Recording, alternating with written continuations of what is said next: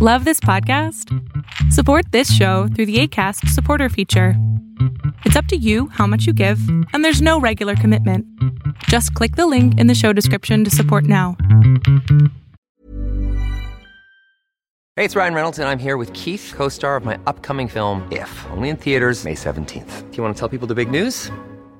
All right, I'll do it. Sign up now and you'll get unlimited for $15 a month in six months of Paramount Plus Essential Plan on us. Mintmobile.com slash switch. Upfront payment of $45 equivalent to $15 per month. Unlimited over 40 gigabytes per month. Face lower speeds. Videos at 480p. Active Mint customers by 531.24 get six months of Paramount Plus Essential Plan. Auto renews after six months. Offer ends May 31st, 2024. Separate Paramount Plus registration required. Terms and conditions apply if rated PG. Hi, I'm Daniel, founder of Pretty Litter. Did you know cats tend to hide symptoms of sickness and pain? I learned this the hard way after losing my cat, Gingy. So I created Pretty Litter, a health monitoring litter that helps detect early signs of illness by changing colors, saving you money and potentially your cat's life. Pretty Litter is veterinarian developed, and it's the easiest way to keep tabs on your fur baby's health right at home. Go to prettylitter.com and use code ACAST for 20% off your first order and a free cat toy. Terms and conditions apply. See site for details.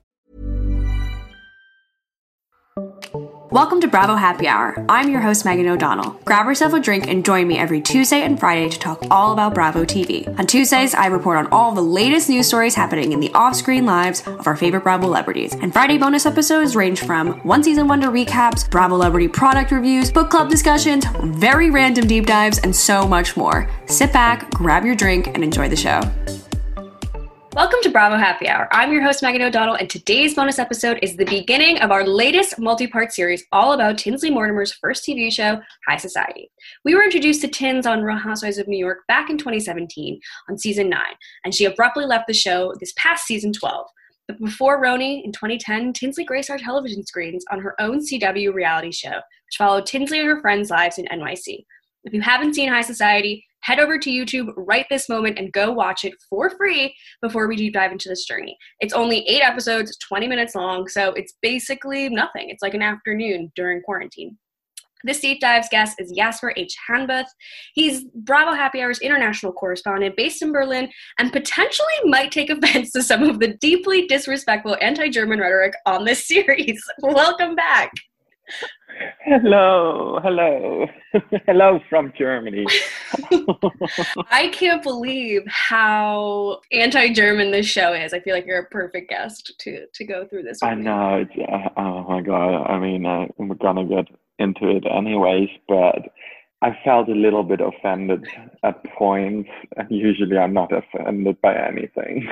yeah, it's hard to offend you, but I mean, I'm not German, and I and I was deeply offended by some of the things that came out of Dale and Jules's mouth. I will right. I will pinpoint them from from the beginning as the questionable two. Oh, so oh, this show debuted in 2010. So this was right after Tinsley's divorce with Topper, like fresh, like fresh out of the divorce.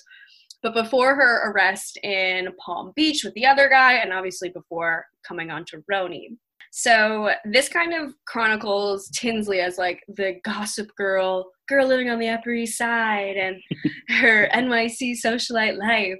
And you think it's going to be as innocent as a gossip girl, but it really is just the richest people doing the trashiest things for eight full episodes. Absolutely. I mean, you think real people with real money wouldn't act like that, or at least they wouldn't go on TV.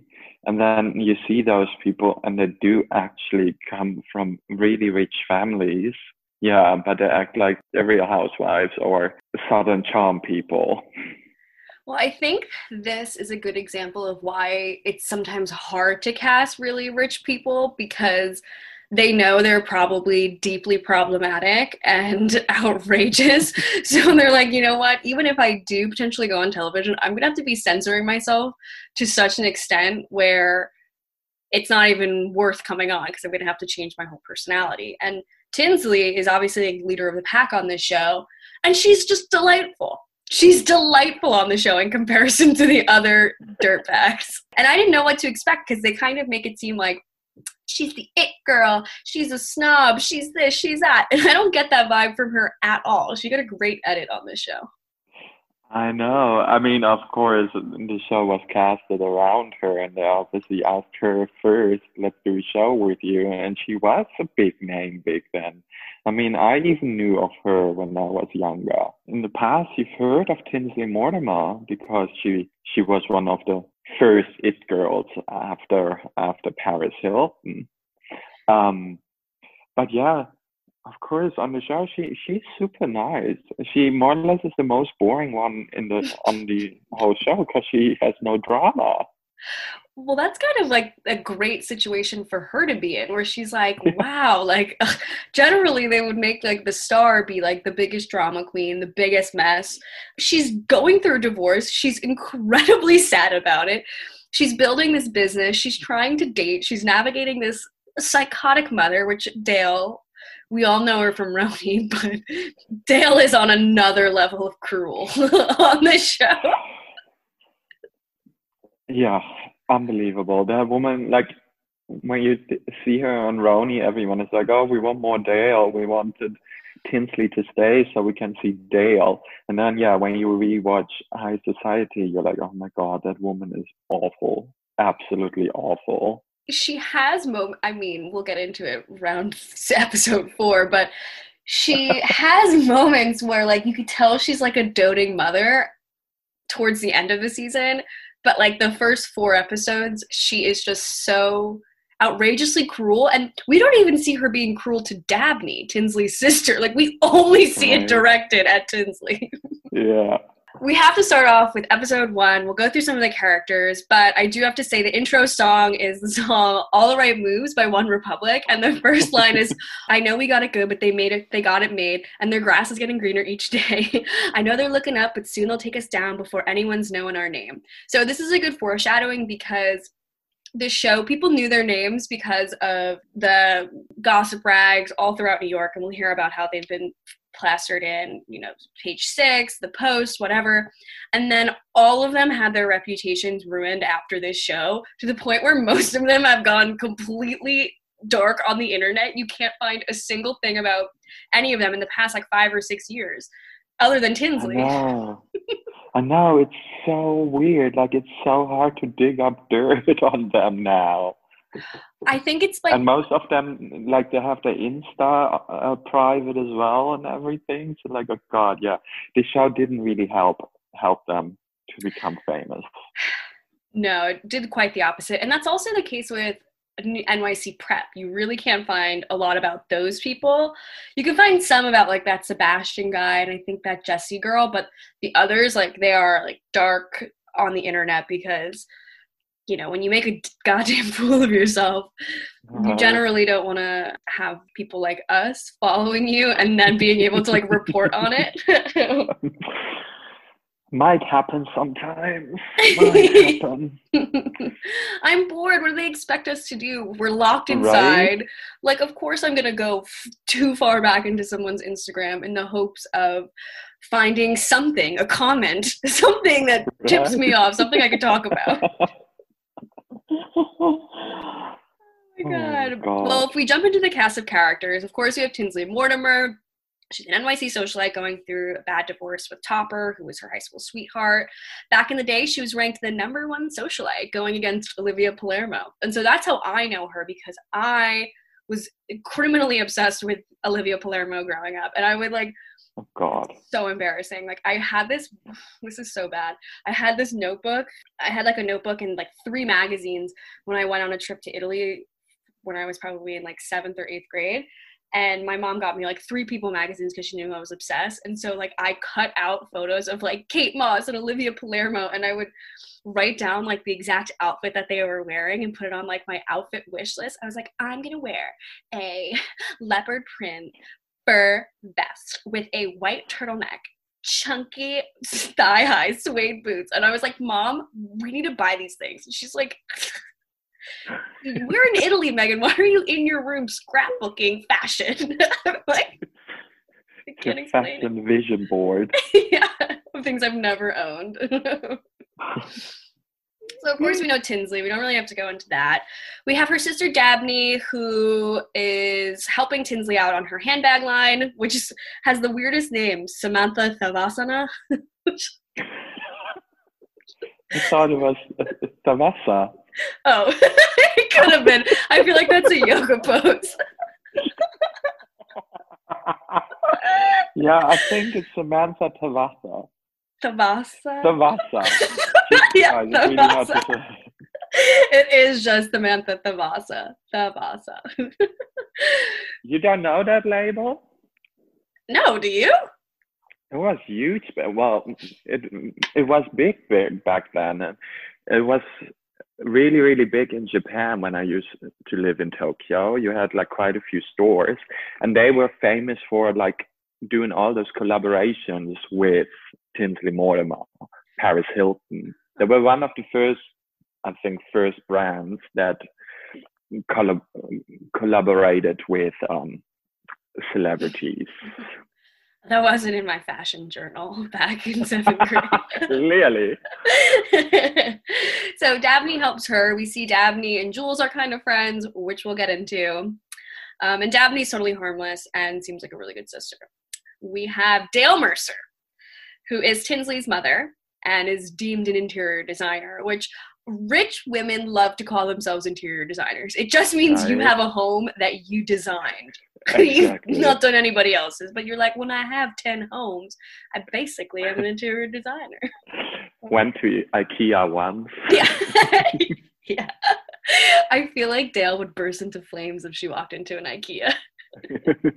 True. What is this maze? What do you mean I don't get to put things in a cart? Then we have, actually, we'll leave the best last. We have Alex Ossipow, who is the one person who pretty much has their head on their shoulders. She is a lawyer, she's married to a Wall Street guy. She's friends with Tinsley Mortimer and Dabney, and she's actually friends with Juliet from Ladies of London, too. When I ended up oh, doing ah, I some. didn't know that. Juliet like has her finger on like the pulse of like rich people from all over the world. Like I feel like she she knows a lot of people. Did she hang out with Lindsay Lohan? Yeah, they were really good friends back then. Damn, best friends. Um, she's barely on the show. She has a couple good one-liners, and in the beginning has a really, really pivotal role in episode one. And I kind of think what happened to her in episode one made her not want to do the other episodes. I feel like that really. My eye, my eye. yeah. Trigger warning on that, you guys. She probably was like, yeah, I don't want to do this. I mean, I think she probably realized, wow, this is the tone of the show. It's not about like young women shopping, working, a little bit of drama here and there. It's like, oh no, there is actual violence. There's violence involved. like, then we have Paul Johnson Calderon, who is deemed the Page Six scandal boy. he considers himself to be the heir of the Johnson and Johnson fortune. However, there's nothing on the internet that says that. And Jules, who we'll describe next, also said that that is not true and a lie he says. He describes himself as the king of bow ties, and he also claims he was a stylist at Vogue, Details magazine interview, which Vogue has said he did not work there, which not surprising. Paul will be a very um I'm like being coy about him right now because I'm about to rip him a new asshole in about 15 minutes. So I'm like, okay, Yeah. moving on. Um, so we're moving on to Jules Kirby. She is a trust fund party girl. She's the daughter of a Manhattan power lawyer and a French model, duh. And she comes from the billionaire Dreyfus family, who in like a web of family members is supposedly um, related to Julia Louis Dreyfus from Seinfeld and Veep. But after being on this show, Julia's people were like, "We are not related. Like, even if we are related, we are not. Like, please do not get it twisted. That is not the way I behave, act, think, anything." And Jules will be, I would say, the most deplorable person I've ever seen on television. I know she's absolutely horrible. Like she, Jules is the worst, but I do have to say I hate Paul more. Oh wow.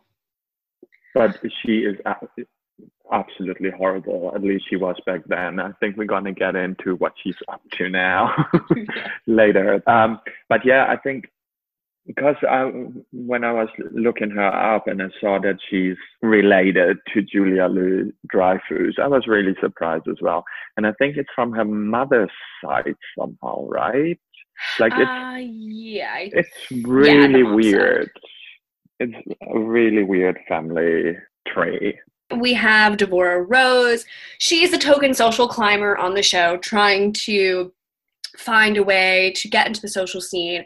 She's the editor in chief of Social Life magazine, which probably is just available only in the Hamptons, but she does think it is Vanity Fair. She will come to more information on her, but she was Venez- born in Venezuela and moved to the States. Her real name is Denise Trachtenberg, not Devorah Rose, which again will be highly dug into in about five episodes. Little Deborah Denise Trachtenberg from Plano, Texas, actually. yeah. And actually, everyone knew her before anyone else on the show because she was on what season one, two, three of RHONY when she put um, Bethenny Frankel on the cover back then. yeah, and she says Bethany is like one of her icons, like how, how she made it on her own. And she's another one where you really can't find her anywhere. She has like definitely stopped getting the work done on her face and is probably eat, pray, love, healthy. she wants to end Yulin. She's an end Yuliner. She hates meat meat trade. She's best friends with LVP, I guess. Yeah, I mean, it, probably in her head. She's like, um, I almost put you on my magazine cover. You're my best friend. Like, no. Don't you think she probably was on the cover? I think every freaking housewife was on the cover of Social Life magazine. Oh wow, Nicole Kidman was on the cover. Angelina Oh, Jolie. probably is those are probably stock photos she bought. Well, on that was one of the things that there I read in like her New York Times article, which we'll get into when we do like where are they now? And it was saying that Howard Stern's wife, whose whose name is escaping me, Beth Stern, I guess like posed for the cover, quote unquote posed for the cover, but actually just like sent professionally done photos she had done on another shoot to Social Life magazine Right. and they posted that as the cover and and then Devorah was in an interview being like my most proud moment at the magazine was Beth Stern's photo shoot. Everyone's like, wait, you didn't do You one. weren't even there. yeah, we emailed you high res pictures. Oh my god, so Kyle was on the cover. I'm gonna have to do like a full slideshow of images. Sonja Morgan. Oh my god, I Whitney said, Port uh, when she had her old face. Kim when she had her old face. Wow.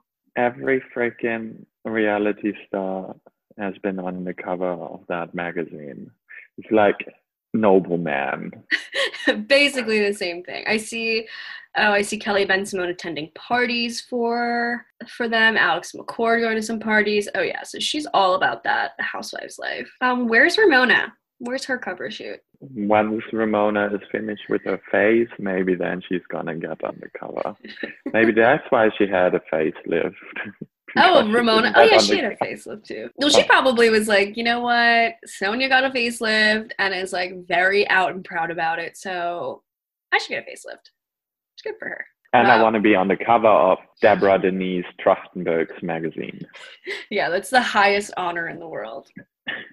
But I did get a lot of Alex McCord vibes from Devora, like the desire to be in the social scene, very much rejected, but like still trying and going to these designers that no one's ever heard of. And she's like, um, this corset was worn by Nicole Kidman. It's like, yeah, that's weird. Why are you wearing it then? Like, where did you get it? Yeah, where did you steal it from now? yeah. right. So this leads us into episode one called She's Flying Solo.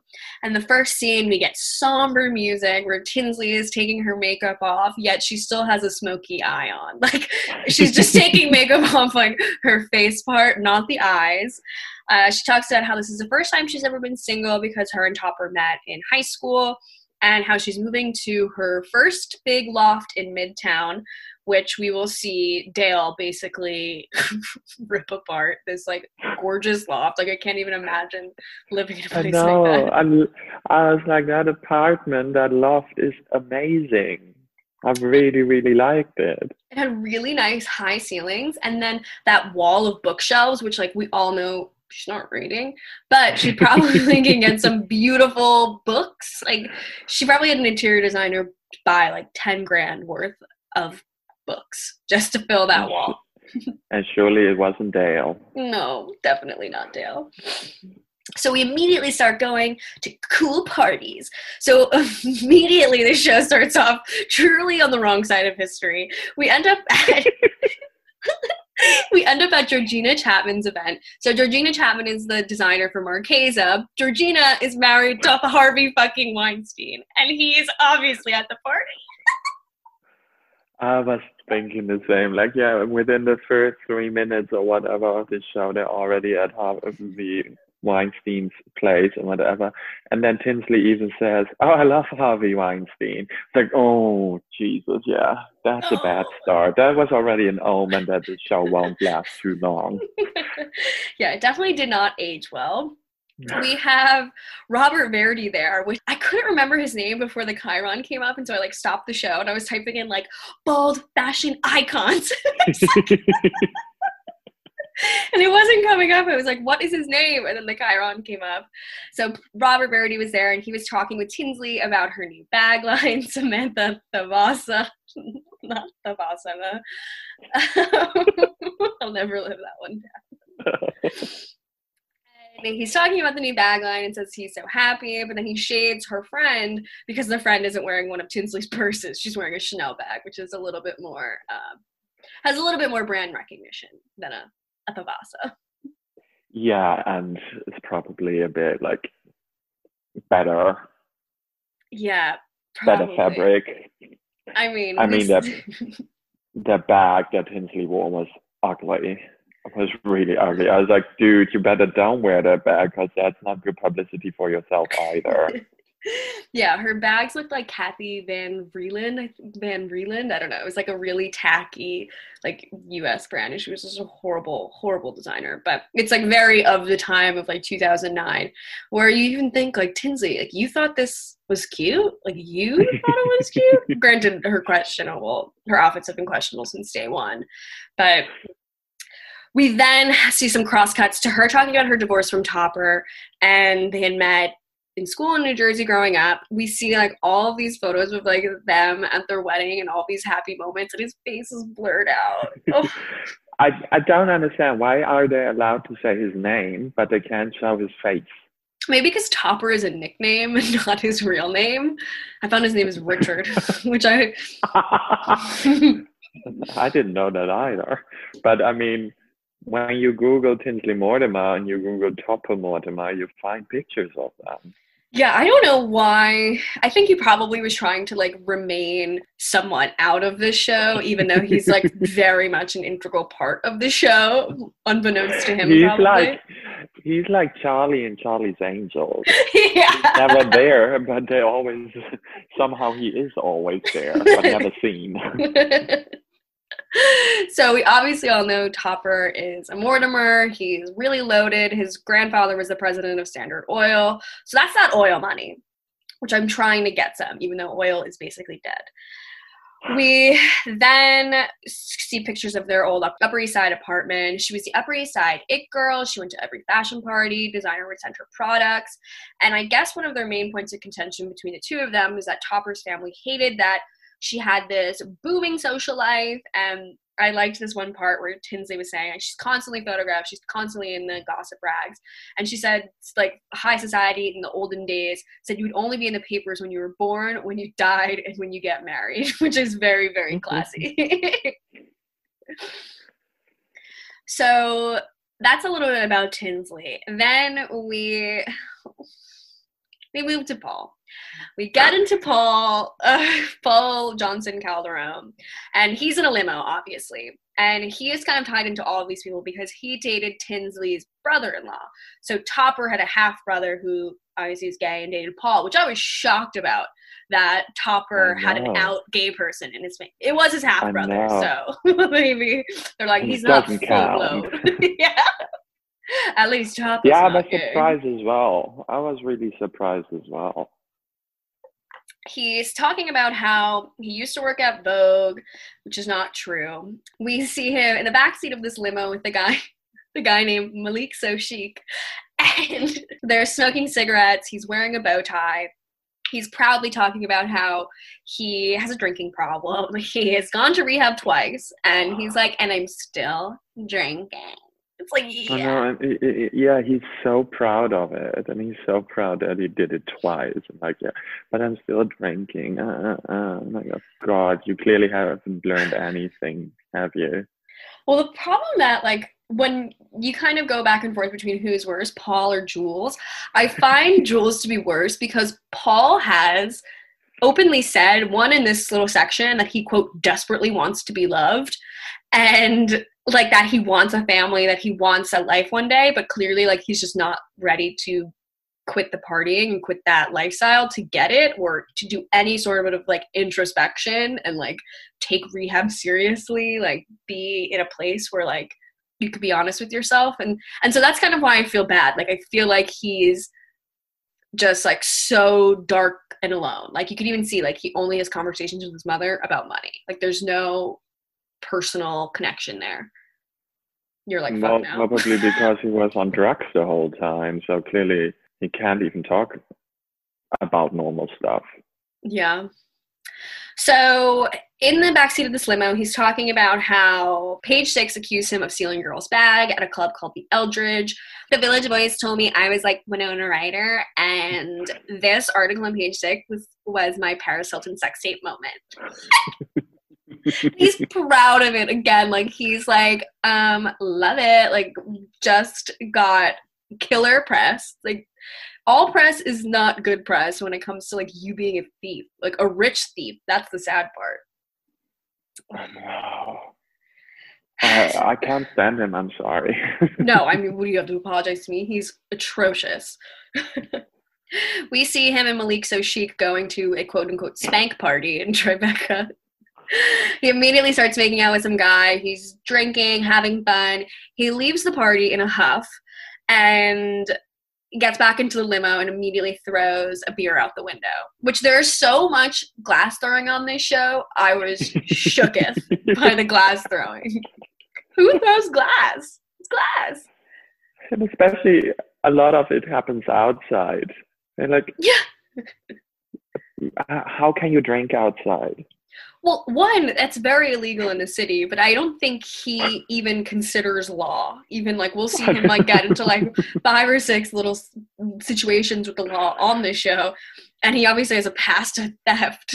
like we'll see like an, another wall sconce situation, which was very Ramona at Dorinda's Berkshire's house. Oh my god. And then this moves into our first scene with the one and only Jules Kirby at the Empire Hotel. So Jules is a well-known party girl. She says people don't like me because I'm smart and pretty. She says she has a huge trust fund and homes in St. Bart's, Thailand, New York. It's like that's funny because you're living in a hotel in New York. So if you had a house there, I, I don't know. I might guess you'd be living there if your parents maybe wanted you.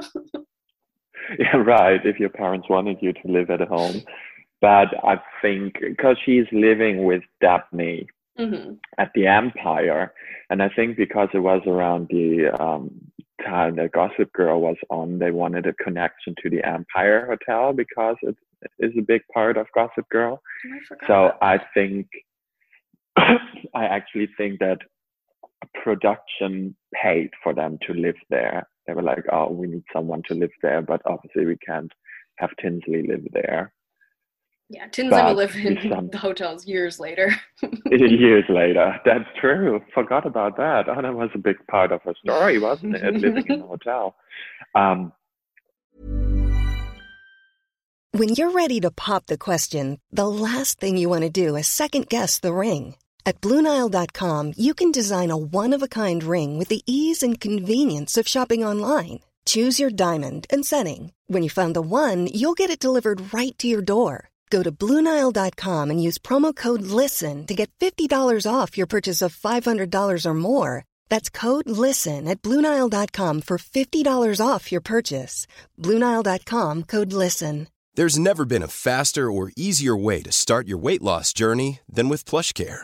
PlushCare accepts most insurance plans and gives you online access to board certified physicians who can prescribe FDA approved weight loss medications like Wegovy and Zepbound for those who qualify. Take charge of your health and speak with a board certified physician about a weight loss plan that's right for you. Get started today at plushcare.com slash weight loss. That's plushcare.com slash weight loss. Plushcare.com slash weight loss. And I guess they somehow wanted Jules to be on the show for whatever reason. So they were like, oh, we need to tie her in. So let's make her live with Dabney at a hotel. Yeah. So they're living at this hotel together. This is also like a great juxtaposition between like Dabney being like a good Southern girl and Jules just being a horrific New York City brat. so Jules gets in a testimonial and says, mm, I don't have friends who are gay, Jewish, and I don't like black guys. I only like white guys. Then we cross cut to like a like a scene of her like in a club and there's like a black girl walking past her not doing anything. She goes get that tell that black girl to get away from us. And then she says i use the n-word sometimes and i think that should be okay to say. And then directly after which is genius editing the editor has her say my dream is to work at the un I was like, yeah, what the oh. fuck, oh. girl? I oh. mean, those sound bits they put together like she probably said united in another sentence a nation somewhere else. Because can she be that stupid? Doesn't she realize as a racist idiot you won't get a job at the united nations? Yeah generally like international affair and policy workers aren't like aggressively racist on television. And then after the show because i mean this is the tip of the iceberg of her being just his, like just heinous, like a heinous woman. She then um like goes on to the blogs or whatever, goes into the press saying like the CW made me say these things. The CW didn't make you say anything. Like you sat there and said, I don't like gays, Jewish people, or black men.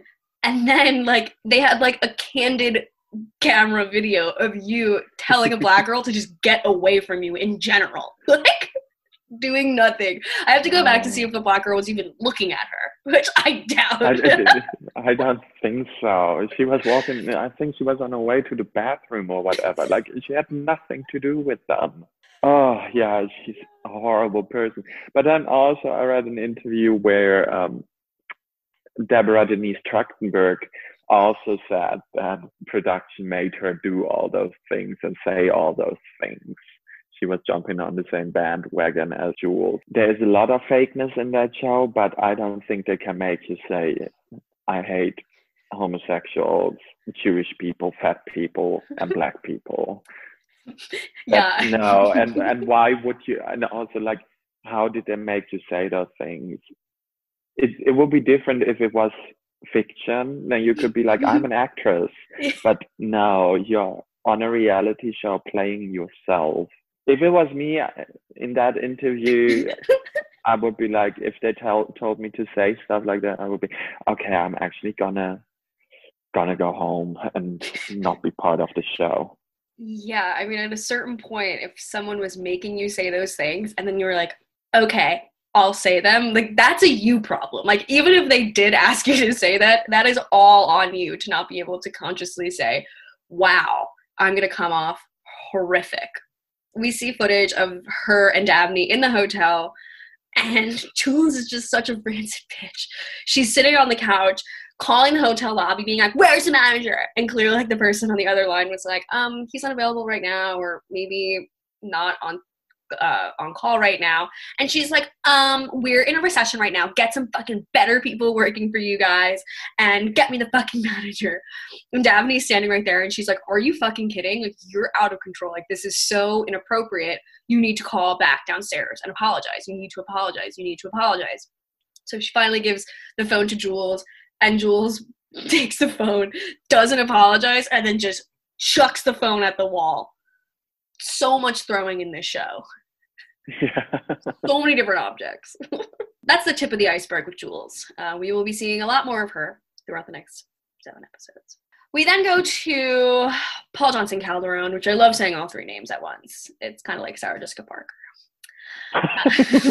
oh my god, he would love that comparison. I know. I really hope he doesn't listen to this, which like I feel like he's still kind of someone who is like Oh, keeping totally. tabs on what's going on and we'll kind of get to it, but I went on his LinkedIn to see like what Paul's up to. And he's potentially been working for Deuxmoi.com since January 2011, saying he's the director of social media, which if you guys know Dumois, it's like the celebrity gossip thing on Instagram. And I don't know, Paul's also a pathological liar. So I could see him just like putting that on LinkedIn and like hoping people think he's like a gossip monger when it's like you're actually like still unemployed, probably like living off your quote unquote Right. inheritance. So we see him go to the Russian tea room with his mother, his delusional mother. She is really, really sweet, and it's shocking that Paul is her son, which also kind of tells me that she was never around because, like, a mom like that probably wouldn't create spawn like him. Right. He asks the mom for fifty thousand dollars for a new apartment. He's technically already gone through two hundred thousand k from his trust fund. She agrees to give him twenty five thousand for the trust. For the apartment. Be nice, yeah, for the apartment, quote unquote. We then he gets the money and is like a kid in a candy shop. He's like, "Yay!" He immediately gets a suite at the Royalton Hotel. He's drinking wine. He has this designer come in with like racks and racks and racks of designer clothing. Like, dude, like you're gonna spend this in three days. And then he calls the people downstairs and he's like, um, excuse me, can someone come up here and draw me a bubble bath? Like, dude, you literally just have to turn a faucet on and clog the drain. that is it. And what I find really interesting about this scene and this whole portion of the show is that he's actually hanging out with Hannah Bronfman. So Hannah is like an influencer I've been following for like five or six years. So when I saw her on the show, like my jaw dropped that she would ever hang out with this piece of shit. And she's like a fitness girl. She is just like a new mom. She's really cute, but she's loaded too. Like I hate influencers when they're like, just do what makes you happy. It's like, yeah, well, if my dad was the CEO of Sony Music for, I don't know, 15 years, I probably would be doing what makes me happy too. But like, I have to work. like, Right. that's a thing. I find like yeah, his mother is like the sweetest person ever, and she's quite funny. We find out later. Um, but you know how usually on Housewives, everyone is always like, "Oh my God, the kids are amazing!" Like everyone always loves little kids, and how come? I mean, it has changed with Avery Singer, but uh, a few years ago, I think we all thought that Avery is so much smarter and better than Ramona, and how could that kid be so nice and the mother so awful? And with this show, it's exactly the opposite way. The mother is so nice, and the kid is the worst person on the planet. Yeah. And then I- also like how yeah, he asked for fifty thousand, gets twenty five thousand, is partying all night, and we never ever hear about that apartment he wanted to get again. Yeah, I wonder if he lives in a hotel too. Him, I mean, I was gonna say him and Jules should have lived together, but probably would have been a little bad. No, I, no. Later on, at some point, when there is this big scandal coming out of about him, we see him at home. He lives in some. It kind of looks like Brooklyn, a brownstone in Oh. Brooklyn. Ah, Brooklyn. it didn't look like the Upper East Side. It's disgusting. Gross. well, speaking of gross, disgusting apartments, this takes us to Tinsley's new loft in Chelsea. Or Midtown, and Dale comes over and she's like walking down the street, like seeing signs. Like, I mean, if you're not, if you've never been to New York, like Chelsea and the Upper East Side are night and day, like very, very different parts of the city. And Upper East Side is like personified by Tinsley, like in those dresses and her whole behavior. I used to live up there, but I, thank God, do not live there anymore because I didn't fit in. They looked at me on the street like I was nuts. I'm like, this jacket is from H&M. I know. I am poor. I am poor. I'm sorry. So we see Dale in the elevator, and she looks so uncomfortable in this like old looking elevator, probably confused as to why there's not like an elevator attendant, like, or a bench where she could sit. Like, she just looked disgusted to even touch a button in the elevator. She's huffing and puffing and gets up to the gets up to the loft, and it's basically empty, and she's confused by that, which is like, she just moved in, honey. Relax there's literally boxes next to the door. she just moved in. she we then start hearing Dale's perspective on the divorce. She obviously wants Tinsley and Topper to get back together. And Tinsley's like, Mom, it's not happening. You're not getting it. You're not getting it. You're not getting it. And then this is when Tinsley and Dale, I don't remember who brings it up or if it was in a testimonial, but Tinsley, it, comes out that Tinsley's become friends with this German prince, Casimir, who lives in London, and Dale is not happy about this. We will, we, we will understand why in a little bit, but she really doesn't want Tinsley to get photographed with this guy because she thinks it'll like blow her chances of maybe getting back with Topper. And it's pretty clear that Tinsley is over Topper. Like, of course, she like loves him and loves the attachment that she's grown with him since like they're they were kids but she's done. And and it, and it doesn't seem like dale can understand that tinsley was like no mom i have to leave. Like there is like i'll die if i stay with this asshole. Like yes i get he's loaded and like comes from a lot of money but it's just not worth it. From here we go we go to an aids benefit where tinsley will be auctioning one of her bags and all of her gal pals are going we have competing limo rides, which is one of my favorite things. the first limo is Tinsley, Dabney, Alex, and Jules, and the second is Paul and Hannah. They're all going to the AIDS benefit. Uh, and this is kind of where we start hearing about the strained relationship between Paul and Jules. So Jules is saying that Paul sold her purse, and then that was the gossip that was reported in page six, and that supposedly like Jules leaked the story. And then Jules also said he stole credit cards from her best friend. And I guess Jules, and then we kind of cut to Paul talking shit about Jules, saying she was talking shit to Paul's first boyfriend. He ended up stealing her phone and read their text messages, which is always a good sign of a good friendship. He said Jules burned down her parents' country home, was arrested in the Hamptons, and also faked cancer because her parents cut her off and she needed money. Those two are just the most horrible, horrible people on the planet back then. Oh, yeah, back then, I know. like, a lot has changed in 10 years, but there are equally as horrific people. We just generally don't see them plastered on primetime television he then starts just saying horrible things, calling her Toucan Sam. He hopes she dies in a fire, and a big nose two faced biatch. He always says biatch, not bitch, which I also really appreciate. we also see Jules kind of take a dig at Tinsley because I guess she's talking to Tinsley, and Tinsley's like so not into the drama, and we kind of see that on RHONY too. She never really inserts herself in the drama. She's one of the people who like listens takes it in and keeps it moving. Like doesn't really talk shit back. And Jules is like, Tinsley wasn't even listening to me. She's just a self-absorbed divorcee who dresses like a teenager, which like could be true. Right? Be true. I mean, she is a monster, but some things are true. so from there we just get one more scene in paul's limo where i guess like the driver turns or something and he spills a little bit of champagne and he screams at the driver, You need to learn how to fucking drive.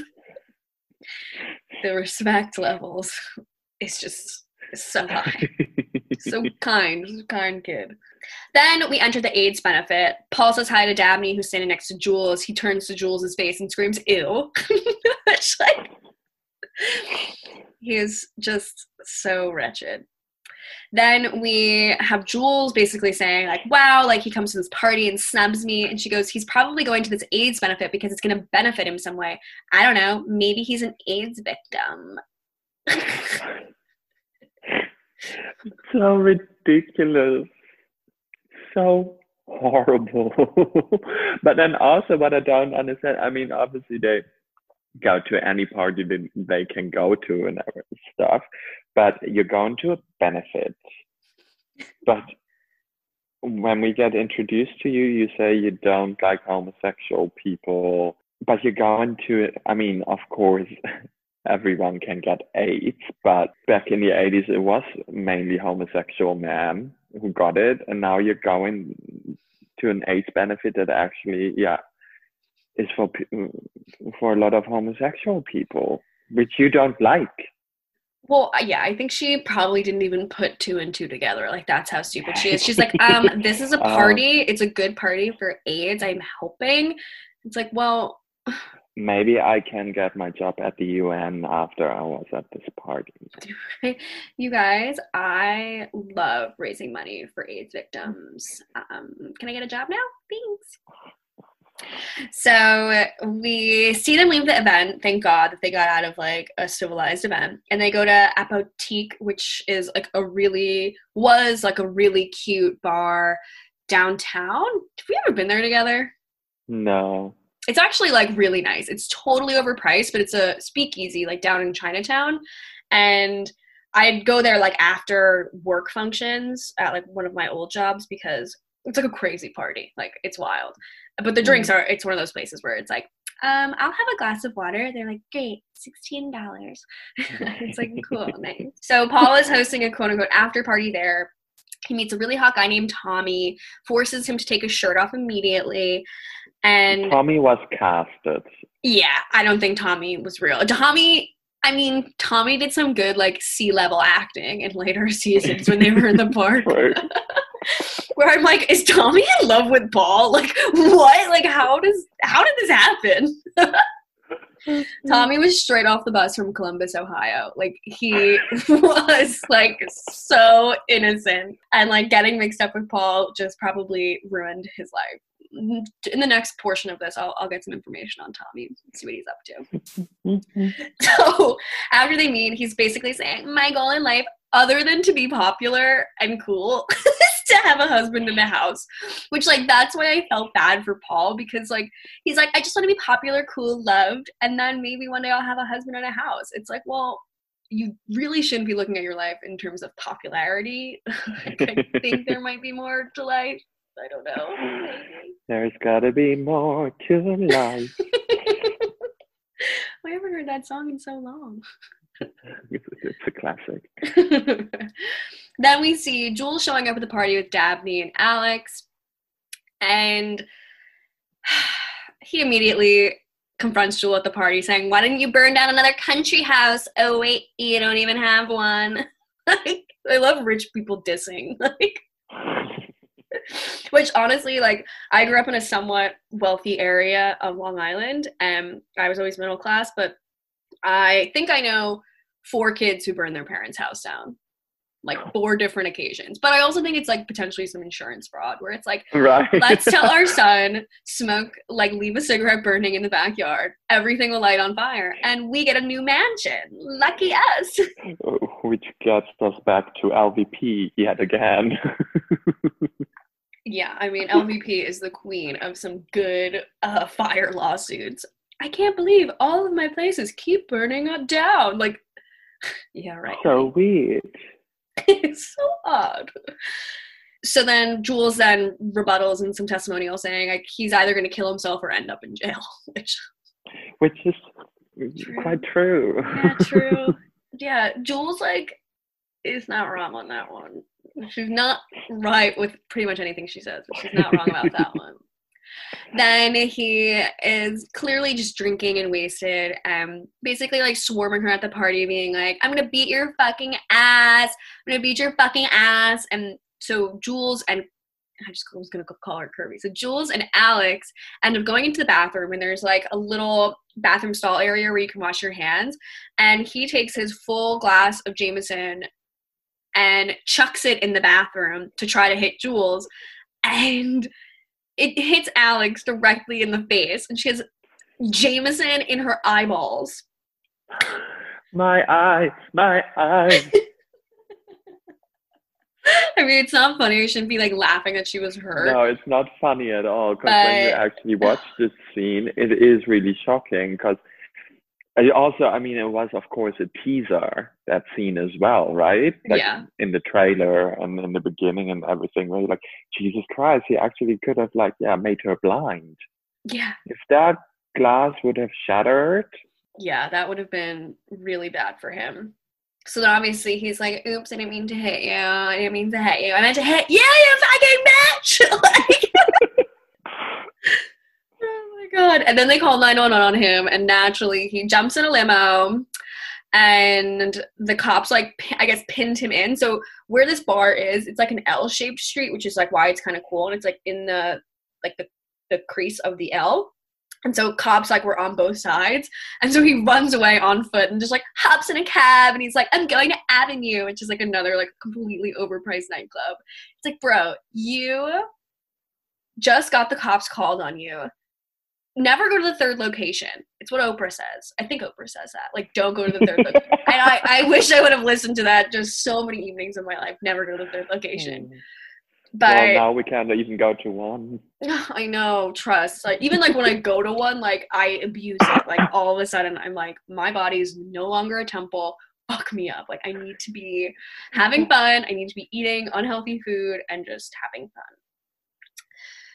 Well, then we go to a really sad part. We get back to Tinsley's apartment. Well, Oh. don't forget there was a really important zeitgeist moment at that in, in at that bar as well when they're fighting, because at one point Paul yells at Jules, "I don't want your crackberry. I have an iPhone." I was dying. So. But I thought it was really it was a really really important message that needed to be included in this conversation. I don't want your crackberry. I have an iPhone. I mean, that's tech shaming. Tech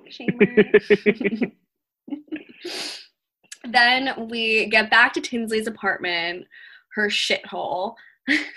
no, actually, no, we're not at her shithole apartment. We're at her old apartment on 79th and Madison, which I found out because I saw a Serafina in the background, which we went to before. We didn't go to that location, but we went to the Midtown one before Countess's show. Yeah.